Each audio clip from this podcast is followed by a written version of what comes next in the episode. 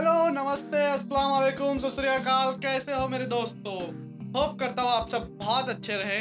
और आज का वीडियो भी उतना ही इंटरेस्टिंग है जितना आप फील कर रहे हो।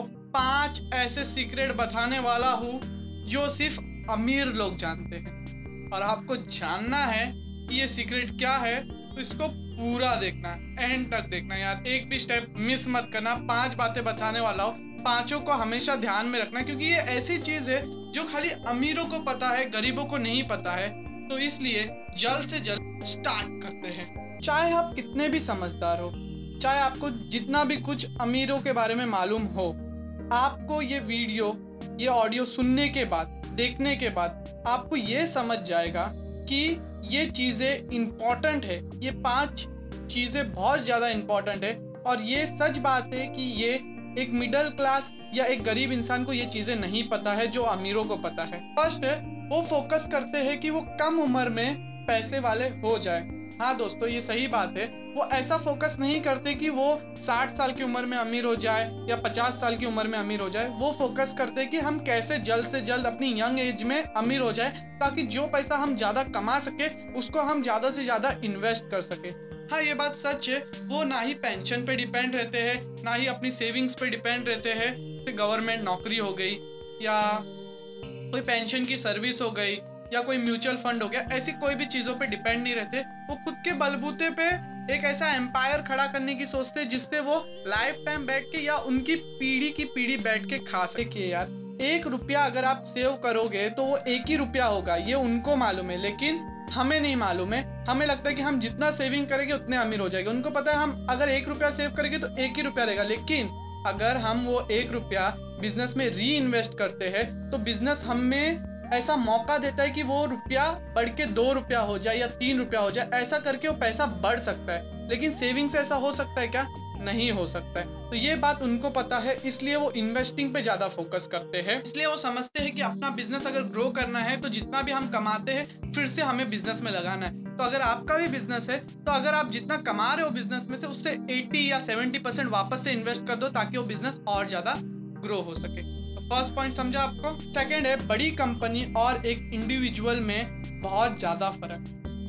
ये आप अगर फाइनेंशियली लिटरेट हो, आपको फाइनेंशियल बातें समझती है, आपको समझता है कि कौन सी चीज़ इंपॉर्टेंट है फाइनेंस में, या हम अमीर कैसे हो सकते तो आपने ये बात भी ज़रूर नोटिस की होगी कि एक कंपनी और एक इंडिविजुअल पर्सन में बहुत ज़्यादा डिफरेंस है टैक्सेस का। इंडिविजुअल पर्सन को ज़्यादा टैक्सेस लगते हैं, वही कॉपरेट को कम टैक्स लगते हैं। ये सही बात है। ऐसा दिखाया जाता है कि उनको ज़्यादा टैक्स लगते हैं, लेकिन उनको इसको हैंडल करने का तरीका आता है। तो मैं बताता हूँ कि कैसा इसका तरीका है। ठीक है, एक सीधा सा एग्ज़ाम्पल लेते हैं हम लोग कि एक इंडिविजुअल है, वो जॉब पे जाता है, वो वहाँ से fifty to sixty thousand earn करता है। ठीक है? यहाँ तक समझे? और उसको उसके बाद सालाना टैक्स लगता है दस परसेंट। दस से ग्यारह परसेंट इतना ही टैक्स लगता है।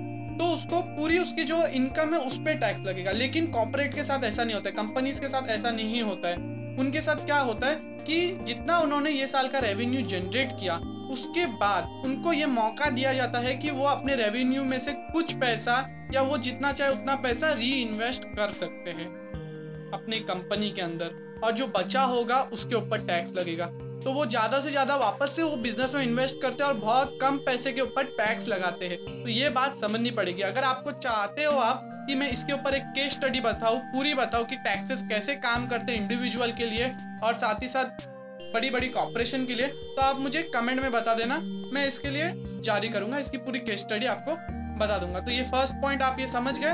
क्योंकि अगर इसमें बताने जाऊँगा इसके टैक्सेस के बारे में तो वीडियो बहुत बड़ा हो जाएगा। और मेरा मानना है कि हम कम सीखे, लेकिन सही सीखे और रोज सीखे। थर्ड है, वो उसमें पैसे डालते हैं जो वो समझते हैं। आप में से कितने लोग रहोगे जो बिटकॉइंस में स्टॉक मार्केट में नेटवर्क मार्केटिंग जिसमें बोला जाता था, यार ये तीन लोगों को बेचो, वो तीन और तीन को बेचेंगे, वो तीन जाके और छह को बेचेंगे और ऐसा करके आप अमीर हो जाओगे। ऐसा कुछ नहीं होता है।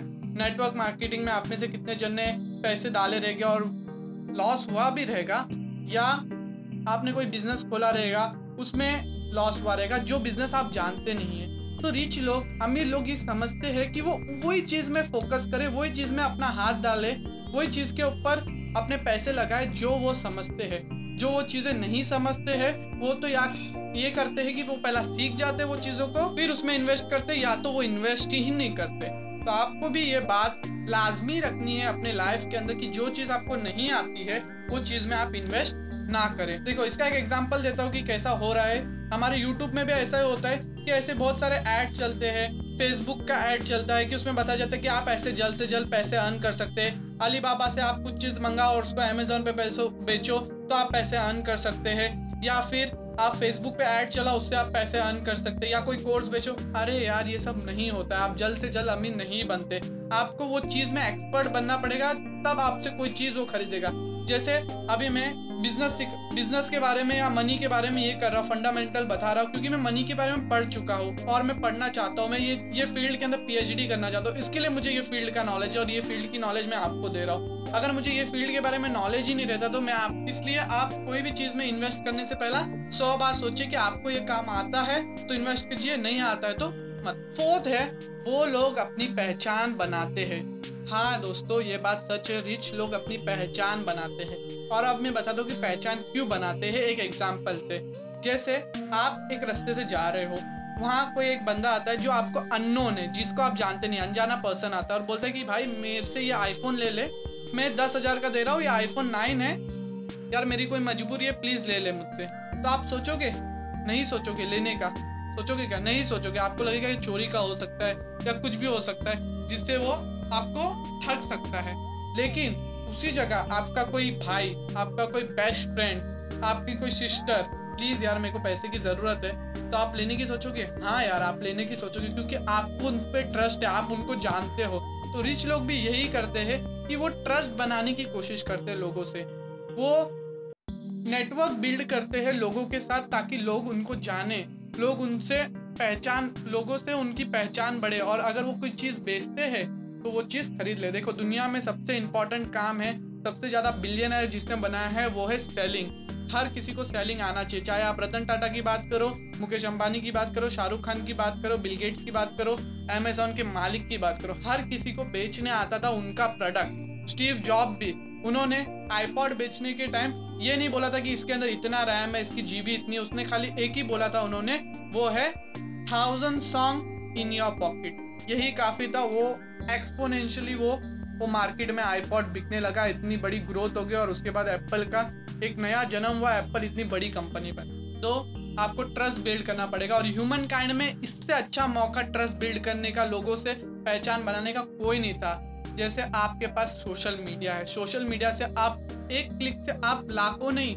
अरबों लोगों के पास पहुँच सकते हो। अरबों लोगों तक अपनी बात, करोड़ों लोगों तक अपनी बात पहुँचा सकते हो एक क्लिक से। इतना पावर आ गया सोशल मीडिया से, इतने लोग आपको जानने लगेंगे बहुत सारे यूट्यूबर ने भी ऐसा किया डॉक्टर विवेक बिंद्रा ने ऐसा किया फिनोलॉजी वाले ने ऐसा किया, ऐसे बहुत सारे लोग हैं। मैं एग्जांपल देने जाऊँगा तो आप बोलोगे, बाप रे बाप, इतने सारे, सबके सब यही करते हैं। पहले आपका ट्रस्ट बिल्ड करते हैं, फिर आपके साथ सेलिंग शुरू करते हैं। क्योंकि यार, अनजाने लोग से आप, वो अगर बेस्ट चीज़ भी बेच रहा रहेगा तो आप नहीं लोगे।